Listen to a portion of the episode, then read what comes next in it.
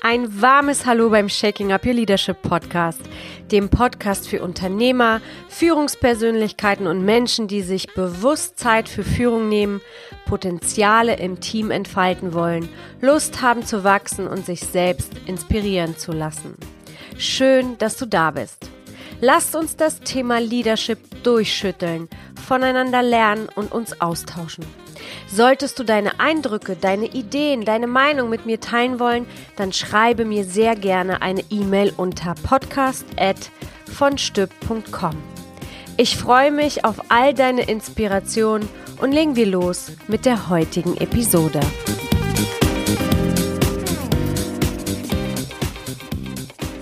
So wie ich als Frau in meinem Leben bestimmte Rollen einnehme, der Ehefrau, der Frau an sich, der Mutter, der Hausfrau und Köchin und der Rich Bitch.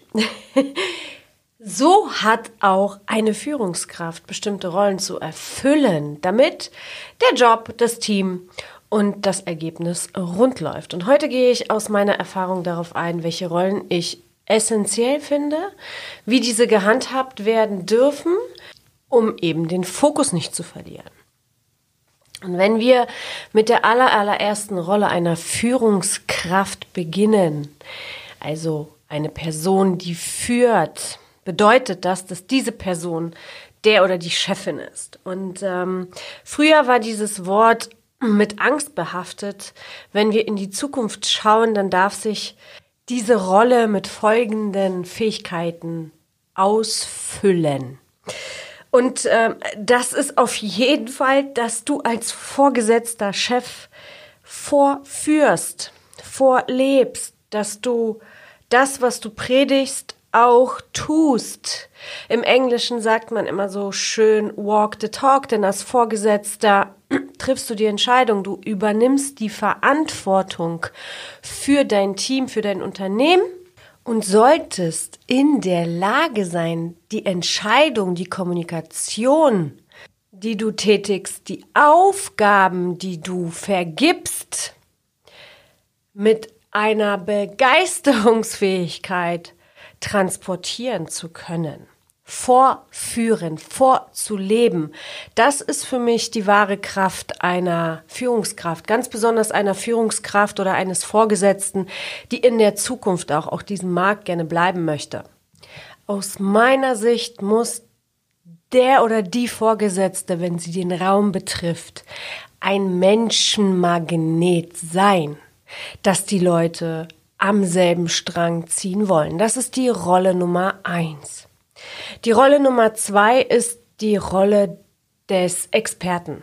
Die Führungspersönlichkeit, die für Menschen verantwortlich ist, muss natürlich auch Menschen lieben und somit sich in diesem Bereich sehr gut auskennen, empathisch sein, integer sein, emotional auf einen professionellen Level sein, damit natürlich du als Führungspersönlichkeit auch dein Fachwissen, deine Expertenwissen an dein Team weitergeben kannst, damit diese Person lernen zu führen. Und was für mich in der Führung jetzt extrem mit reinkommt, ist der Fokus. Ist der Fokus dieser Führungspersönlichkeit? Wo befindest du dich als Führungsexperte im Augenblick? Was ist deine Stärke? Und deine Stärken so zu fokussieren, dass du letztendlich deine Zeit nur dahin investierst, was deine Stärken sind. Alles andere, was du als Führungskraft machen musst, zu schauen, wer in deinem Team wirklich stark ist und es zu outsourcen, damit du wirklich Zeit hast für die wesentlichen Dinge. Und die wesentlichen Dinge sind deine Stärken und deine Stärken produzieren Resultate. Wenn du vor dich hin depperst und alles auf einmal machen willst, wirst du keine Resultate kreieren, sondern dich an einem bestimmten Ort hängen bleiben und du wirst nicht weiterkommen, weil du so überfordert bist mit all den Dingen, die du zu tun hast, dass du einfach keinen Fokus mehr hast auf die Resultate, nämlich auf die Dinge, die du gut kannst. Alles andere kannst du dir anschauen und einen anderen Experten finden, der das für dich übernimmt. In der Führung, in der Menschenführung darfst du also fokussiert das tun als Experte, was deine Stärken sind. Dann kommt die dritte Rolle, die Rolle des Unternehmers oder der Unternehmerin. Was bedeutet das in allererster Linie? Das spielt natürlich im ersten Zusammenhang mit den Resultaten eine große Rolle. Du bist als Führungspersönlichkeit dafür verantwortlich, dass deine Abteilung so effizient wie möglich läuft. Das heißt, du bist verantwortlich dafür, immer deinen Score zu kennen und zu wissen, was produziert denn jetzt die wichtigsten Resultate? Welche 20 Prozent meines Outcomes oder dem Tun von meinem Team produziert denn die 80 Prozent der Resultate? Das ist so der Zahlenteil, der im Unternehmertum nochmal eine große Rolle spielt. Was aber im Unternehmertum noch eine große Rolle spielt, ist, dass du selber den Anspruch an dich hast, nicht eine ausführende Führungspersönlichkeit zu sein, denn es gibt ganz, ganz viele davon, glaube mir das, sondern den Anspruch an dich hast, eine gewisse Kreativität, einen gewissen Eigen-Impact in dein Team beizutragen, indem du deine Augen offen hältst, indem du Geschäftsideen dir anschaust, indem du dir eben durch deine Stärke Zeit freiräumst, um dein Team in die Zukunft leiten zu können. Und da kommen wir nämlich in die vierte Rolle rein, nämlich des Trenderkenners. Für mich ist eine richtig coole, erfolgreiche, inspirierende Führungspersönlichkeit jemand, der sehr wohl die Fähigkeiten ausbaut, die Trends zu erkennen zu sehen, was wird auf den Markt mega wichtig für meinen Bereich, damit ich eben weiterhin die Ergebnisse liefere, die ich habe und optimalerweise sogar sie nach oben pushe, weil ich die Trends erkenne, die Trends sehe und diese Trends auch in meinem Team implementieren kann. Das ist für mich ein ganz, ganz wichtiger Punkt, der vielleicht noch nicht so in den Köpfen der Führungskräfte steckt. Das ist das Ideenreichtum, was sich daraus entwickelt und diese Ideen dann in die Umsetzung zu bringen, um eben Resultate für dein Team, für dein Unternehmen zu machen. Ja, ohne Resultate, ohne das Ergebnis brauchen wir auch nicht von Unternehmertum zu sprechen. Die fünfte Rolle, die eine Führungspersönlichkeit einnimmt, ist die Rolle des Mitarbeiters. Also es gibt zwei Punkte, die ich in, in, in diesem Bereich für mich beachte. Auf der einen Seite ist es dieses typische Sandwich-System. Du bist eine Führungskraft, Top-Führungskraft und hast trotzdem einen Vorgesetzten oder den Inhaber der Firma über dir und dann hast du die Mitarbeiter unter dir. Also du bist platsch in einem Sandwich. Und die andere Seite des Mitarbeiters finde ich gar nicht so unspannend ist, wenn eine Führungskraft oder ein Unternehmer in der Lage ist, sich in die Welt der Mitarbeiter hineinzuversetzen. Es ist schon mittlerweile bei mir gut fünf Jahre her, dass ich Fernsehen geguckt habe regelmäßig Fernsehen geguckt habe. Manchmal kommt zwar noch eine Netflix-Serie ab und zu mal in Frage, aber das ist wirklich sehr, sehr, sehr selten geworden. Aber ich kann mich noch an eine Serie erinnern, als ich noch Fernsehen geschaut habe.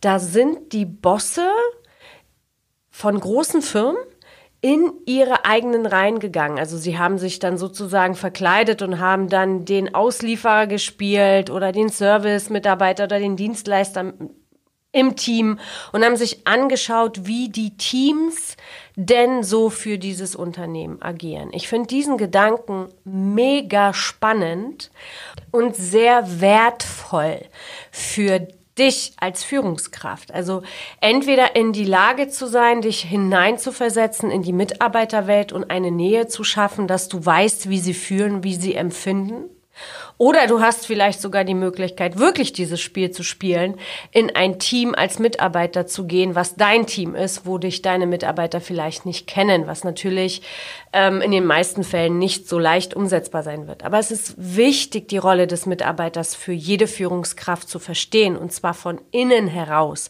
Denn nur so können richtig geile Teams kreiert werden. Es ist nichts anderes, wie wenn wir von Kunden sprechen. Wenn sich eine Führungskraft oder ein Team, was ein Produkt verkauft, nicht in den Kunden hineinführt, ja sorry, dann wundert mich das überhaupt nicht, dass da keine Ergebnisse kommen oder nicht die Ergebnisse kommen, die hätten kommen können.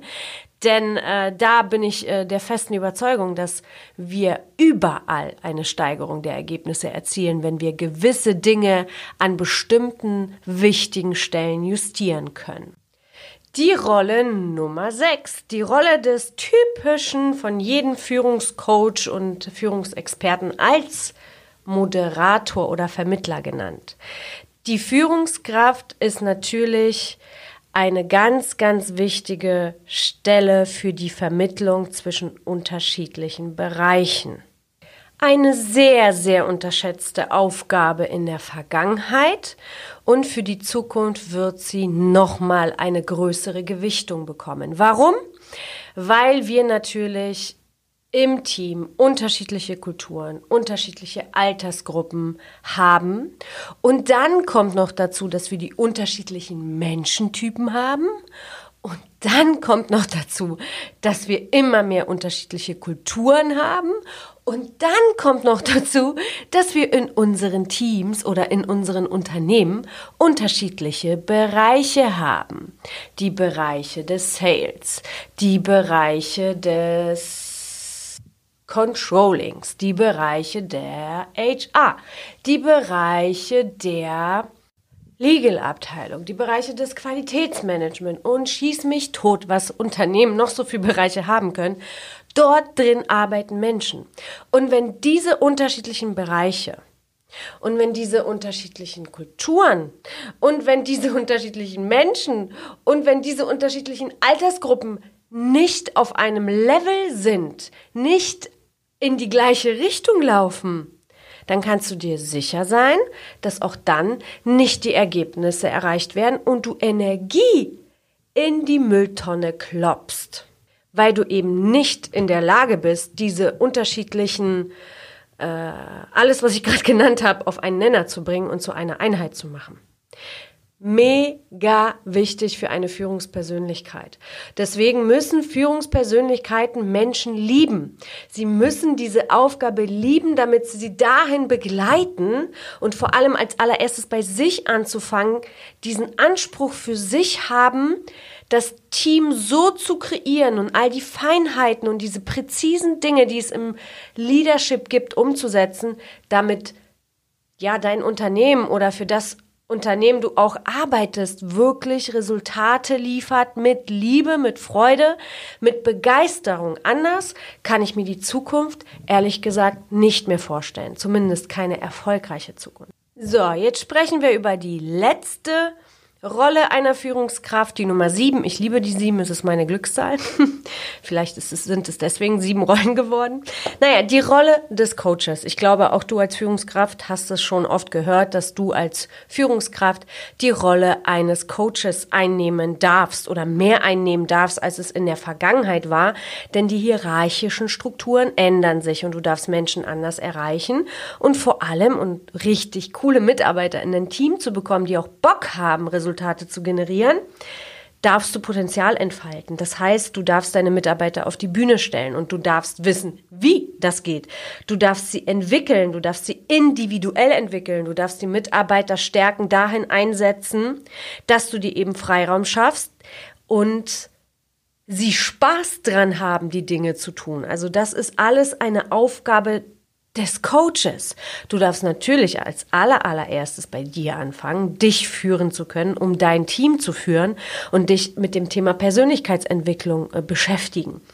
Und äh, ja, du darfst Selbstführung, autonomes Denken implementieren. Du darfst äh, Selbstreflexion und, und Feedback-Kultur aufbauen. Du darfst so viele wunderschöne Dinge auf der menschlichen Ebene kreieren, dass dein Team dir dankbar ist, dass dein Team wachsen kann, dass du dein Team dabei begleitest, um Resultate auf der menschlichen Ebene zu generieren, nämlich dein Potenzial zu entfalten und es stärkengemäß einzusetzen und auf der anderen Seite die Resultate im Unternehmen richtig zu rocken.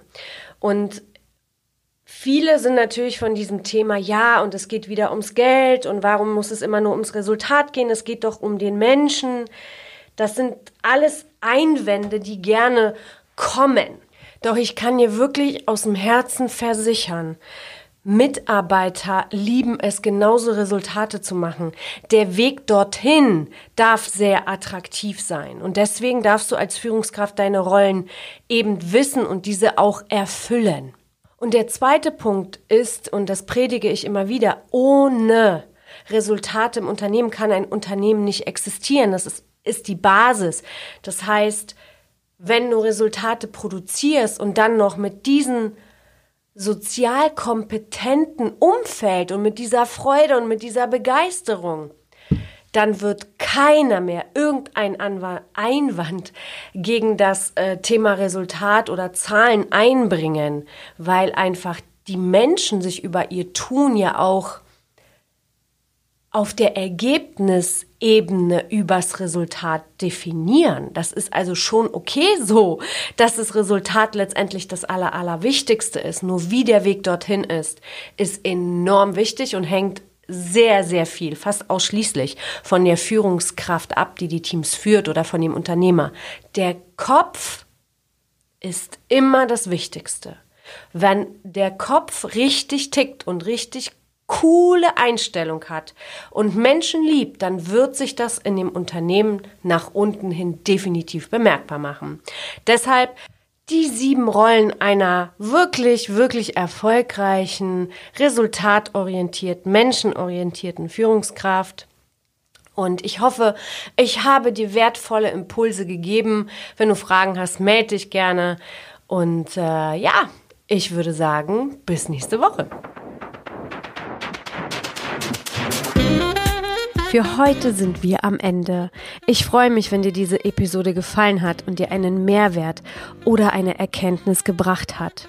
Ich empfehle dir aus meiner eigenen Routine heraus, dir die Erkenntnis aufzuschreiben, dir deine Gedanken dazu zu machen und vielleicht sogar mit deinem Team in den Austausch zu gehen.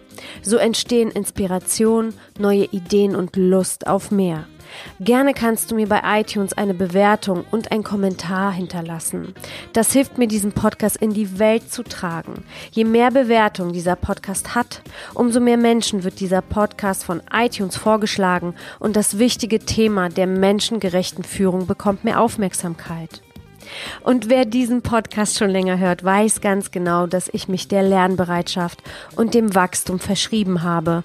Und deshalb freue ich mich immer über dein Feedback. Dieses kannst du mir an folgende E-Mail-Adresse senden: podcast@vonstüb.com.